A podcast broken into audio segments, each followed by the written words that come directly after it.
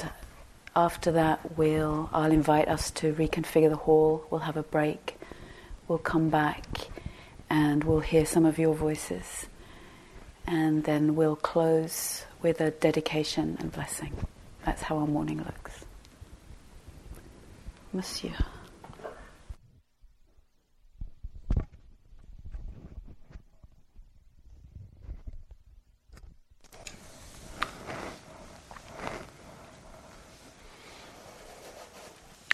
So I'm, um, I'm relishing uh, in the afterglow of last night and sitting with you.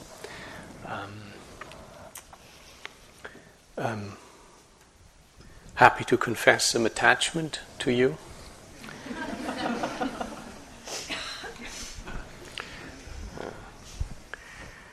I um, have a familiar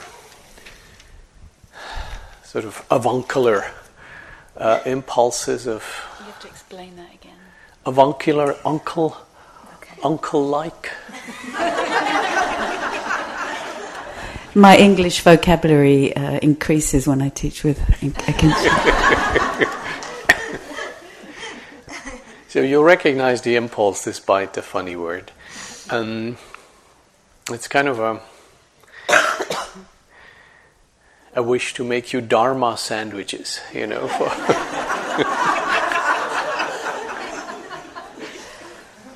yeah, yeah. So, yeah. So, let me just also begin by acknowledging uh, my privilege here, sitting up on these days and speaking with you about what is essentially part of how the path looks like to me. And um, while I tr- trust the intention is generally good, I know uh, intention is no, not the only factor. So um, I just want to acknowledge that what I say may not be what sits well with you. It may, uh, despite good intentions, not reflect how things look for you, uh, for from where you are, and if that is hurtful or if that doesn't land well, then I uh, I feel sorry for this. I'm conscious that I'm a visitor and guest in this country, so I'm struggling with a number of perceptions um, and your acronyms here and your passion for acronyms in this country. I'm also conscious that you know there's such a thing as social location and uh, personal history and uh, um, my demographic place comes uh, you know where much of my formation has happened and conditioning is uh, is not uh, necessarily comparable in many details yeah so um, I also I also sense that uh, yeah, it's easy to put one's foot in. So if I have put my foot in and uh, hurt you in ways that uh, are sitting bad with you or that you have been impacted by, please, um, uh, I want to say sorry. Yeah, it is uh, one of the beautiful uh, pieces of monastic convention that when one takes leave, that one goes to one's uh, teachers, that one goes to one's um, students and apologizes to them. Yeah? So one says, you know, despite my good intentions, blah, blah, blah, you know, whatever I have done in word, deed, or thought that has been hurtful, please uh, let me go now. Don't hold this against me. So uh, I think it's important we do this. You know, I think there is a mutuality in this, but from a teacher's point of view, since we have a lot more airtime, and it looks like what we have to say is kind of weighed more because we're sitting on a days here. Uh, it seems particularly important to acknowledge that there is power, there may be pain, and there may be unawareness. Yeah, and uh, since I think none of us claims to be finished on this path, uh, we uh, we are probably in need of your generosity on that on that front. So, thank you, thank you for allowing me to say this.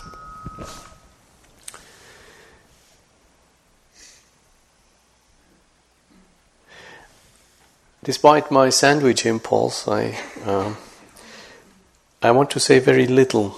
There's something post pandemic uh, that seems even more important. We need to crawl out of our woodwork. We need to start hugging people again and stop looking upon each other as sources of viral infections. Um, there's something that needs to be affirmed. Um, like many of you, I have felt the impact of this pandemic, both a kind of I've been very privileged and things have worked out well for me in some ways, but I notice in the many areas I work and touch, I see very similar strains, you know, isolation, greater likelihood of misunderstandings, a slight warp that the own perceptual world somehow seems to be more asserting itself, that the shared part of humanity seems to be more difficult. You know, there are things that just don't work over Zoom sessions. Um, a hundred warm bodies in a room somehow does something different than a however democratically organized Zoom session with a hundred little images yeah, on screen. While I'm grateful for all this, I'm also grateful for you making the effort coming here and putting yourself in this situation. And we are talking to each other in so many more ways than just with words and gestures. Know. There's so much that resonates at a deep, deep level if we kind of see and smell and perceive each other and move through each other's fields of perception. So, it is no surprise to me that the Buddha uh, extols the virtue of relationship. You know, on one hand, he's the guy who said, "Sit alone under your tree, don't talk to others, meditate, close your eyes." You know, uh, don't hang out with others. But that's actually only if you don't turn the page. If you turn the page, he says, you know, after you've been sitting alone under your tree, you go and talk to others about what you've actually experienced. You try to make sense of what has happened to you. You try to make sense of what's happening to them, and thereby you learn. Yeah. So the more I look at the Buddha's teaching, and it's less obvious in the in the discourses and more obvious in the monastic discipline, just how relational this man was. Running around 45 years, trying to help people to live together extricating them from their sort of family of provenance and from their castes and their particular clans and typical social spheres, um, mixing them up according to other principles and then instilling on them the value of looking after each other. Yeah. The value of friendship, the core value of friendship. So there is this powerful nucleus of Sangha, which begins with what Buddhist teaching calls Kalyanamittata, noble or admirable friendship.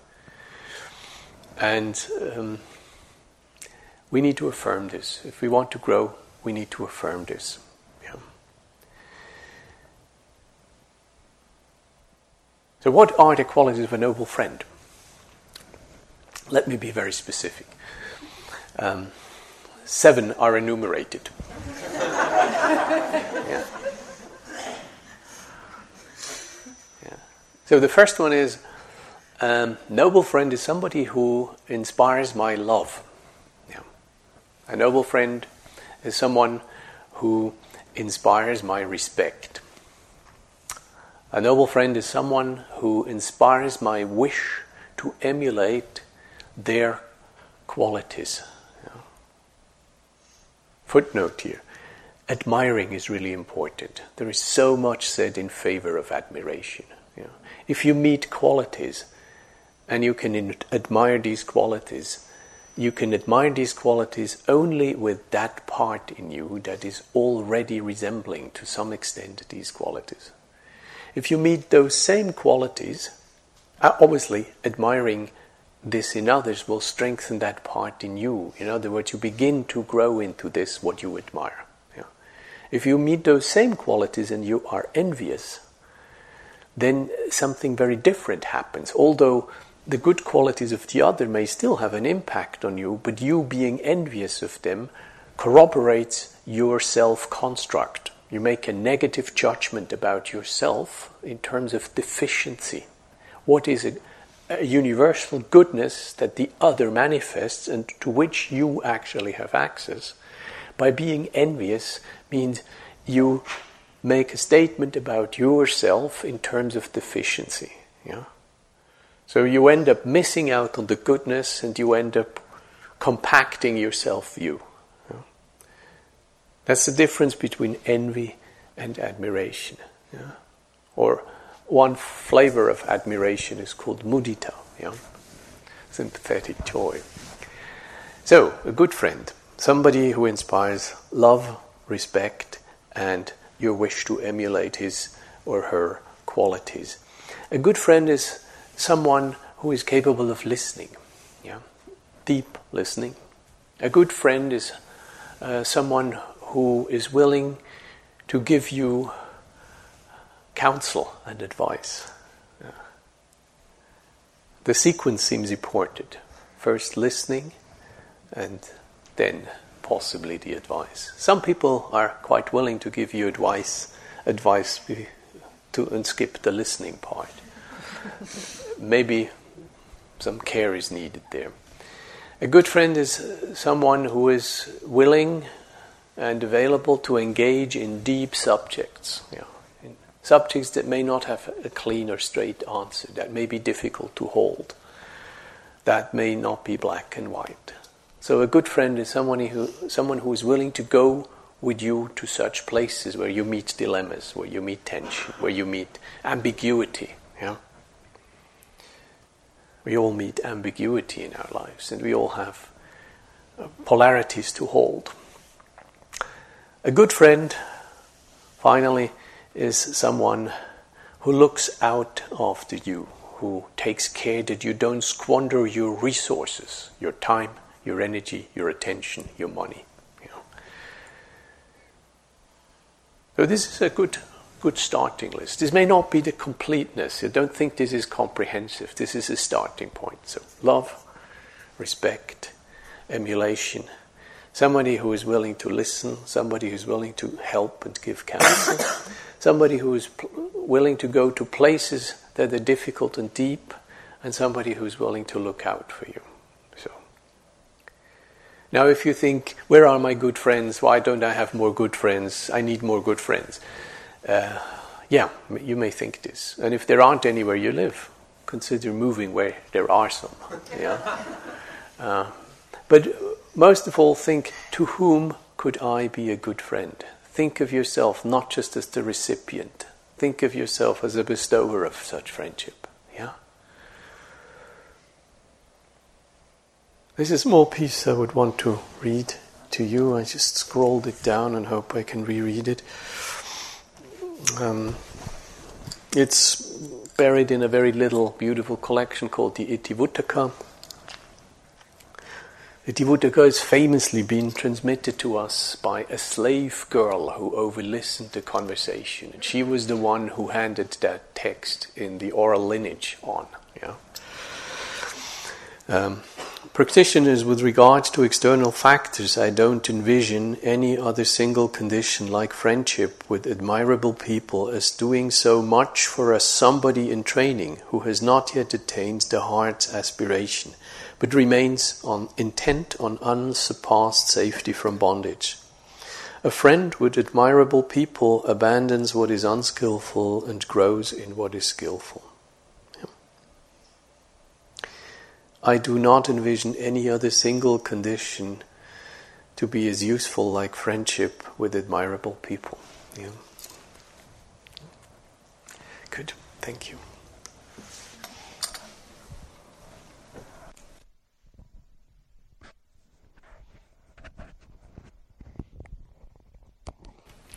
Thank you, Akincano. Uh, yeah, I have a few closing thoughts for us.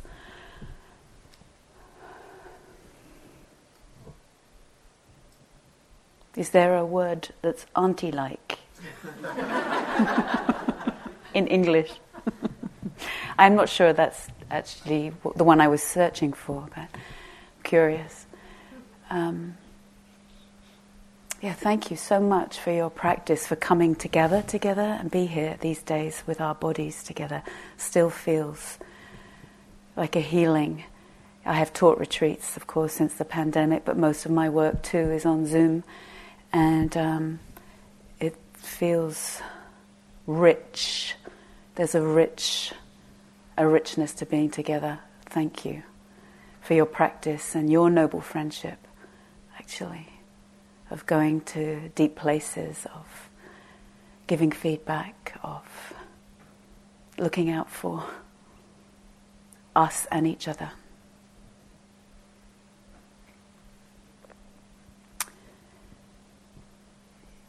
In this transition today, take care.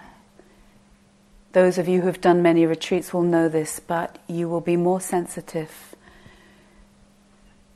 emotionally, maybe conceptually, somatically, imaginatively than when we came. So take care of that today. Drive safely.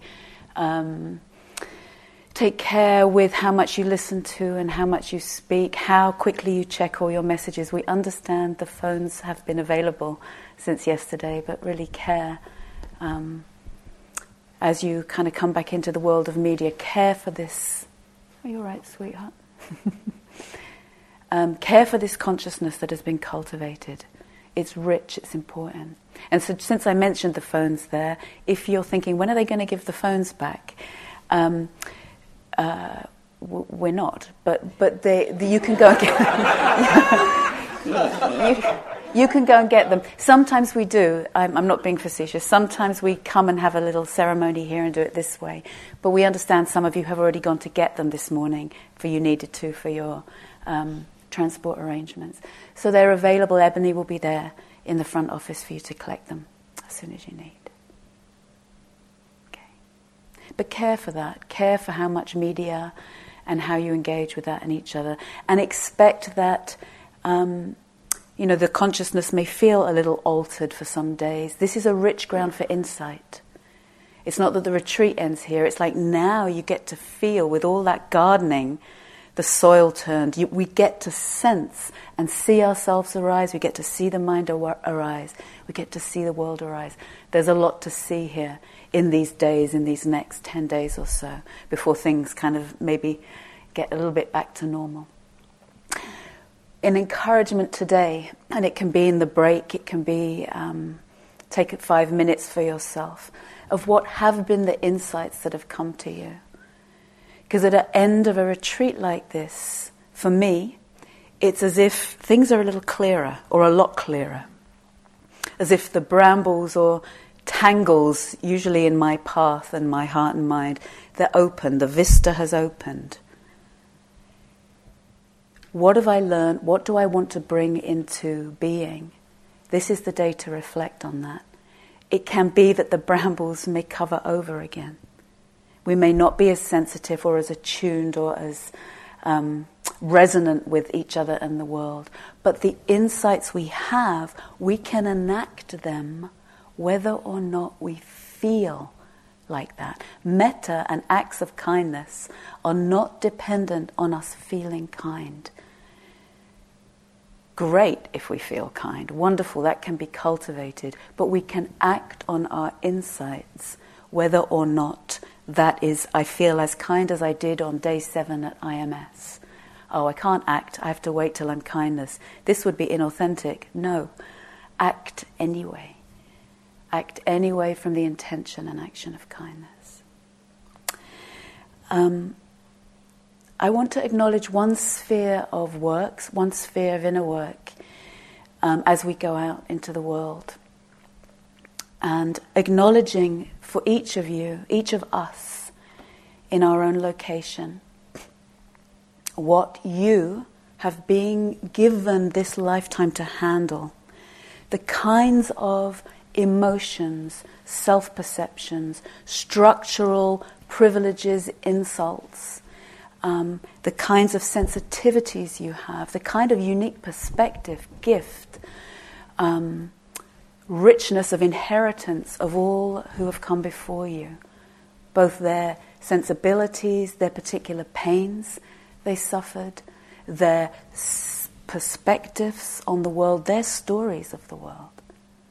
All that you have been given to handle this lifetime and the way that interacts with our world and what we're being asked to see.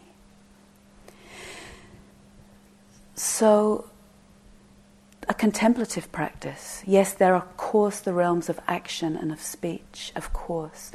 But one thing that I see more and more as I get older and a little bit, uh, maybe a little bit wiser, as I get older and wiser, is that handling those charges that come, or those dullnesses, or those absences, or numbnesses, or righteousnesses, or collapses, or helplessnesses, or da da da has to be like thisnesses. All the charges that I have been asked to handle are to be handled. And our contemplative practice is an incredible place to open the sphere of body, of heart, of mind, to be able to contemplate these in ways that lead onward. And they can. They can lead onward in our actions in the world and simultaneously onward in the ways our stories of what a human being is and what the world can be start to become stories that are richer, robuster for this times, intelligent, in line with ethics and emptiness, kindness and bright gifts of our ancestors. So, our stories, this appeal for stories, is not just an intellectual pursuit. It's not like, what would be a good story to have about the world? No. That doesn't get much traction. That doesn't get much root. Oh, how can I find a good story? Fine. But really, stories are not things that come from the top down only. Stories come from the ground up and the way I am stitched together, the way my particular location has a particular slant on things that may be stuck in an old story, and many are. And one of the things that I have been feel really has opened my capacity for story, for seeing my the way that I have been sewn together for better and for worse, where those stories have gotten loosened and there's more capacity to resonate with the others. Not just because I think that's a good idea, but because my stitching has started to loosen. And as my stitching loosens of my insistence on this or that, my ground becomes deeper and wider and includes more and more of us. So, two arenas I can say, and you'll have your own. But one is for me to handle these, to look to these dilemmas. And one dilemma, when I consider myself and my privilege in this era, is, is many. But one is as a, as a member of the global north, of a rich country. And, and, I, and I'm not poor, I'm not wealthy by any means, but I'm not poor in that global north. And as such, my lifestyle, my lifestyle and my choice, for example, to come here and fly, I'm, of course, this is directly Im- Im- Im- implicated in the story of the whole, whole globe. And those who are displaced already through climate change, those who are, um, whose islands have already flooded these are linked. These are linked. Now, to hold that, to take that as a contemplation, is a dilemma. And handling these dilemmas of our times is part of what m- will make us richer. And I don't mean financially richer, but will make us better stories because I have to loosen some of my privilege. my, my, I'll just sort of express my grapple with this dilemma of shall I fly to IMS again? Logic says, well, one person not flying is not going to make any difference. Of course, yeah, true. Yeah, it's good to, Dharma's good. Dharma is something worth flying for. Okay, thank you. But what happens if I sense, and I have, of course, so I'm not standing in any righteous position here at all. What happens if I resonate with those who I just contemplate for a moment? Yes, who don't fly, for example, and flying is just one example.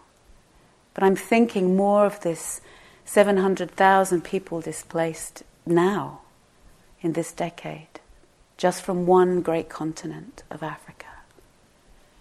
Can I bear with? Ah, what do I do about that? Ah, it's too big for me. Bear with the cries of the ah, but I can't do it. And it's true. We can't do it on our own. But can I bear with the cries that come forth? Plant my roots in Dhamma and in Sangha. Open the chitta. Loosen some of the stitching, the justification, the logic. Handle the dilemmas of my times. And as I do, I get a little bit more humble. As I do, I may decide right now, yeah, this year I will come.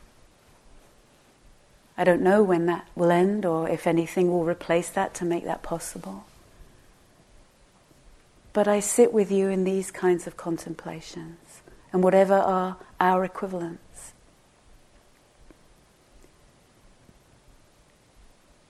Similarly, for me, the, the huge benefits that I would like to pay homage to that some ha- have come from this nation with all your particular strife and struggles and pains. Not that we don't have them, we have many similar ones, many similar ones, with many similar effects, but stitched together slightly differently.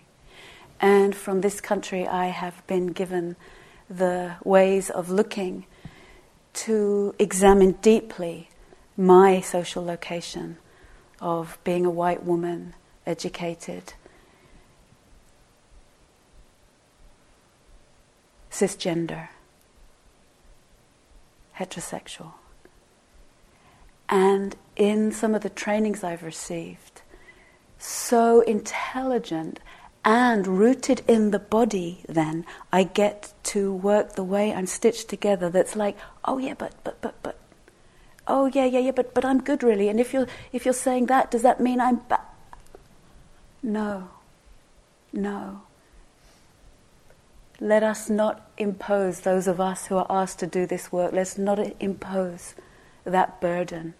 So are you saying I'm bad? No, no, no, no. Loosen the insistence and as I loosen insistence, I meet the Dhamma. As I loosen insistence, there may be tears, there may be wobbliness, there may be regret, there may be sorrow, there may be pain, there may be the need to bow. But as I loosen insistence, it is not only for the other's benefit, as one I think Aboriginal, Indigenous woman said, "Don't come, don't come here because you think you're serving me. Come here when you know that you doing this work serves your awakening as much as mine." Yes. As I loosen my insistence, my liberation, your liberation, our attention to the world and the conditions that are asked of us in this era become a story that can be ennobling, beautiful. It may not always be easy, There may be incredible challenges personally, collectively. There already are for many.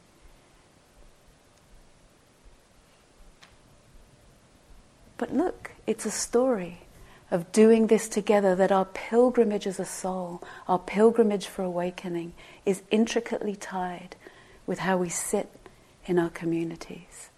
And this, this is a beautiful story. This is a story I'll wake up for. This is a story that I'll bow to those who can teach me to look deeper in those ways. This is a story that, yes, makes me tender, makes me less sure of my defenses and my strategies and my insistences. But as I soften with the body, go past and through the emotion, feel the legs jiggle, then I have a body to meet you. Then I have more of a body to sit with your bodies and our bodies. And then our bodies, from the ground up, can find our stories through our heart and our bright minds. Let us sit deeply into our bodies, more deeply than we knew. Because we have to, because it brings sanity, and because it brings richness and beauty. And in our humility, it brings grace and majesty. So let's meet here.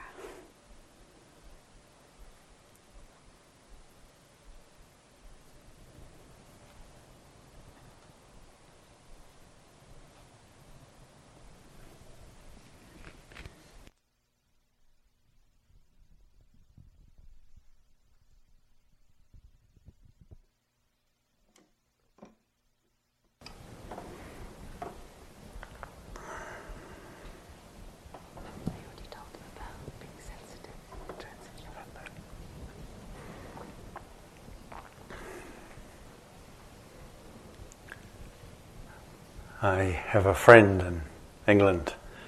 I don't know her so well, but uh, I remember her once talking about a teacher. She said, when we practiced with this teacher, they would say to us, So if you're sitting there and someone asked about sort of saliva building, I said, You can just let it dribble. And she said, Eventually, he said to us, You know, when you need to pee, just let it rip. I haven't got to that level of practice yet. And I'm not suggesting it as an attainment we should strive for, but uh, it's interesting at the point where we see, and for me, I would really wish to be here and hear what was said, and my body told me at a certain point that uh, that wasn't going to happen, or either that I was going to try a new practice. and there's a kind of a humility where we bow to the limitations of our bodies. And I'm, in most respects, a fortunately very healthy human being. And we all have our own version of the challenges of where our limitations may show themselves.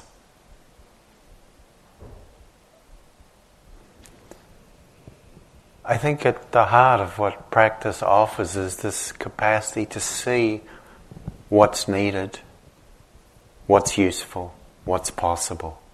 And a lot of what we've done here is offered you, invited you to explore ways of engaging with your experience to see what's possible, what's useful, what might we wish to develop and cultivate.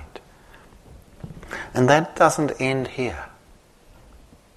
In simple terms, what we've been doing here in one sense, of course, we can't keep doing it exactly like this. And so the experience we have here and the experience we may have in our lives will probably be somewhat different, unless in our lives we're doing pretty much what we did here.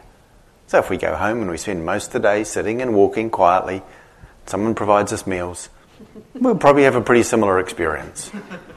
But if that's not what's the case, and it might be for some of you, but if that's not what the case is, the experience will be different. But to come to it with this intention still, to gather to collect, to open, and to be curious and interested to see what's possible here. That doesn't need to change as we go forward and to really have a sense that our life is the field in which our practice takes place. That it's not something I did for nine days and now I'll kind of just try and ride whatever juice I extracted from it for the next while until I go on retreat.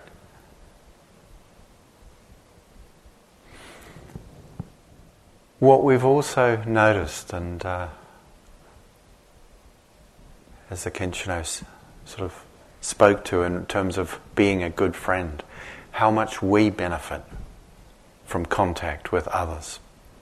And I'm so heartened and delighted to see the contact and the reaching out and the sharing and connecting expressed on the notice board from both the offering of rides and asking for rides and the creating of the, the, the, there's the online sangha from when we did this retreat online two years ago in the midst of COVID. It's still going. How wonderful! I am so happy to hear that and really invite and encourage you to join in if you would wish and seek that. We all need support, and likewise the email stay in contact list. Someone takes the initiative and does that. How wonderful! We so need this, and some other group of practitioners who have a place where they live and practice say, hey, come along and see what we do here. How lovely, how wonderful. that sense of bringing ourselves to and into contact with that which can nourish, that which can sustain, that which can uplift us. Both in terms of human circumstances, other people, situations, but equally, what is it that nourishes us? What is it that supports us? We need this. We need to seek it out. We need to make, it seems to me, a priority of bringing ourselves into contact with what nourishes and uplifts us. Because we will inevitably, and can't help, but equally have contact with that which challenges us, both in terms of our internal, inner experiences, in our shared social, collective, community experience, and in the, the larger realm of the world as we pay attention. It's like to notice it's so important to open our attention, to bear witness, to bear witness to what is distressing and of concern, and equally to bear witness to what is beautiful, to what is blessed. Just in a small way, I was, I was teaching a day retreat in London. Um, I guess about six weeks ago. And at lunchtime, I went outside, and just opposite the sort of community centre where this retreat had been organised for the day, there was someone with a bicycle that had a workshop built on it that was providing free bicycle repair to anyone who turned up with a bike in need of repair. And it was just a small thing, but it so touched me. It was actually funded by the local authority, the council.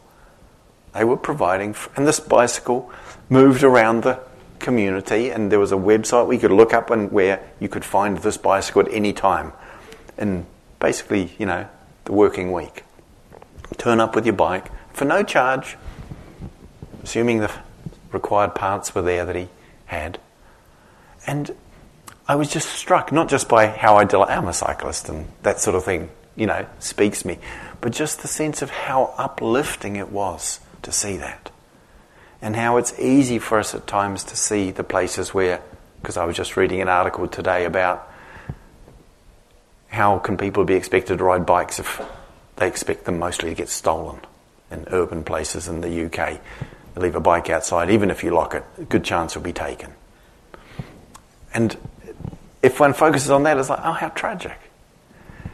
To equally see where there is beauty, where there is something of generosity is so helpful, it seems to me, and so necessary to make as a practice, to bear witness, equally as Catherine was saying, to the areas of deep concern we might see and encounter in the world, and our sustaining our formal practice of taking time to sit, to walk, to stand, to contemplate in the context of retreat and in the context of our day to day life so far as we can. It's so helpful, so supportive for our inner development and well being, but equally for our ability to meet and respond to the world, which it seems to me is as much a part of our practice as the inner oriented. Because in our practice, we see as we go more and more deeply into it, this that we call inner and this that we call the world cannot be separated from each other, arise together, and are transformed together. And some of that transformation is inner work, and so important. And some of that transformation is outer work. Just as we've acknowledged the support for our what we could call inner practice of being with each other, of practicing together, of noble friendship. So too we need to come together, it seems to me, to share what it is that we care about, to share what we're grateful for, to share what it is that we wish for our world, our communities, the communities of others and see what can I do? How can I contribute? In what way may I make a difference here?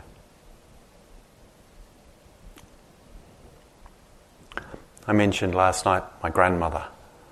I was telling some folk at breakfast how I feel a bit like a, a parent of a young baby. i am not a parent, so I don't know, but that sense of wanting to show people pictures and tell, she's amazing. Look, she's incredible. She's so bright. She's reading these big books, and you know, she's interested in what's happening in the world. And one of the things about my grandmother is she was an activist as well as a spiritual practitioner.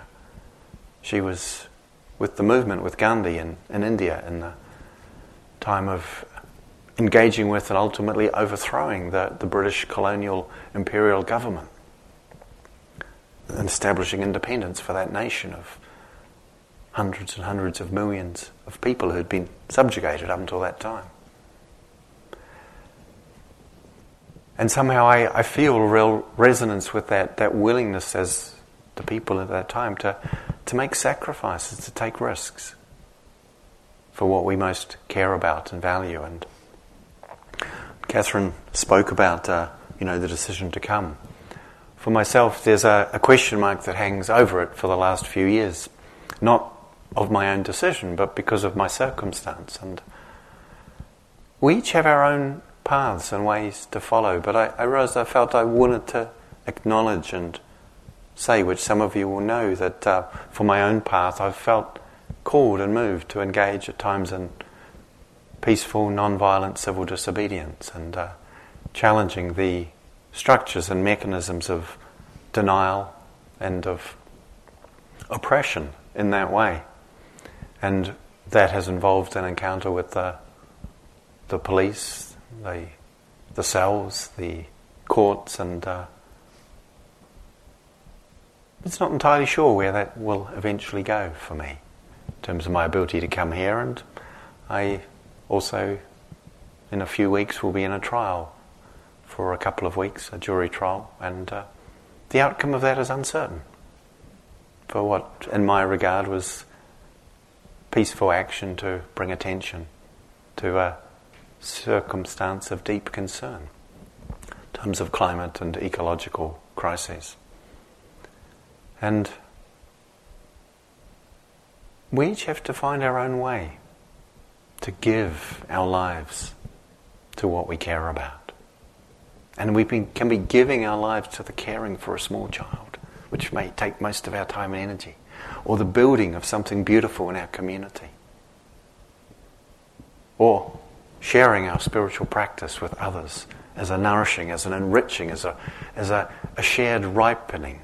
You know, when you put a, a banana in with an avocado, the avocado ripens because something the banana gives off. It's like we're, we're like that for each other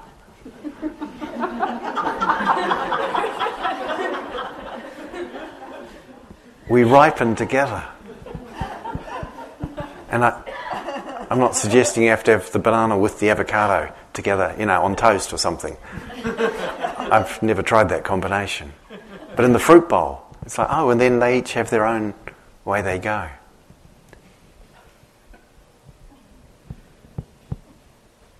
Find ways to make contact with others that care. Because this world, it is my belief and my trust that this world is actually full of people who care deeply. We don't always know how to express the care. We don't always trust that there's a meaningful way that we can make a difference. But it is my belief.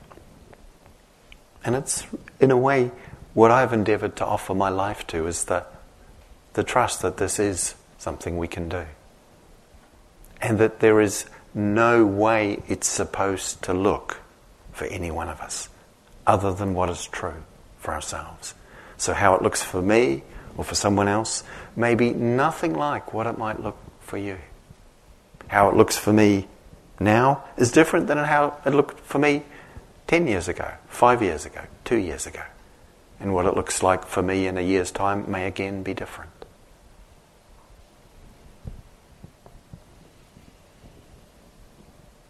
But together, I believe we can make a difference. I believe we do make a difference. There are no guarantees as to outcomes. It's scary to step out of our comfort zone, but it's kind of scary also to stay within it. So we can't make our choices based on whether it's scary or not. It's that simple. It's like, oh, okay, so the parts of me that are scared, I need to hold them with kindness. And, and part of me is scared about being on trial and subject to potential incarceration. And part of me is like, okay, but I'm in a situation where I took that on voluntarily and it's okay. Because my life can handle that. And my world can handle that. And I would really hope it doesn't happen that way. But it's in the realm of what's possible. And that sense of being able to hold our vulnerability as our support for holding also the vulnerability of the world, of which we are a part, and the vulnerability of those who perhaps have much less to hold theirs.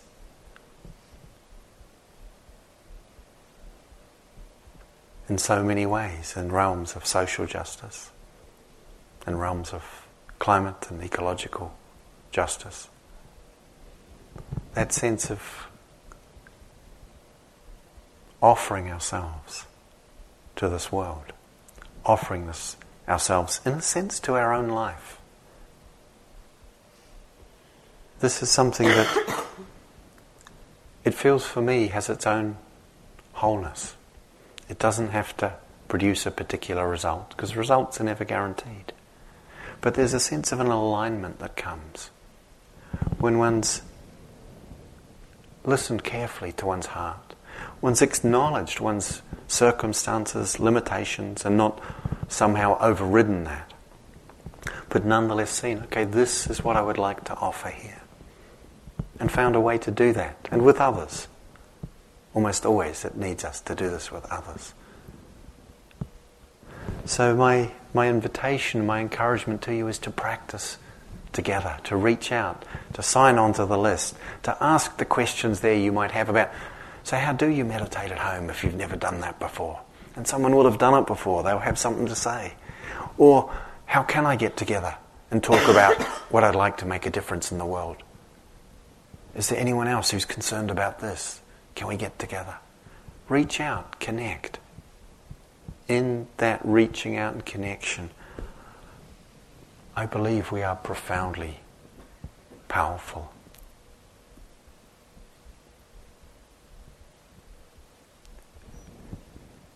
and that the inner alignment equally as the outer effect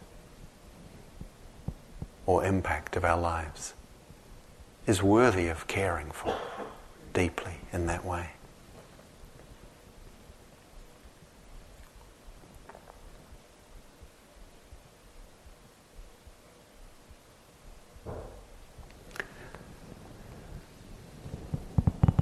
So,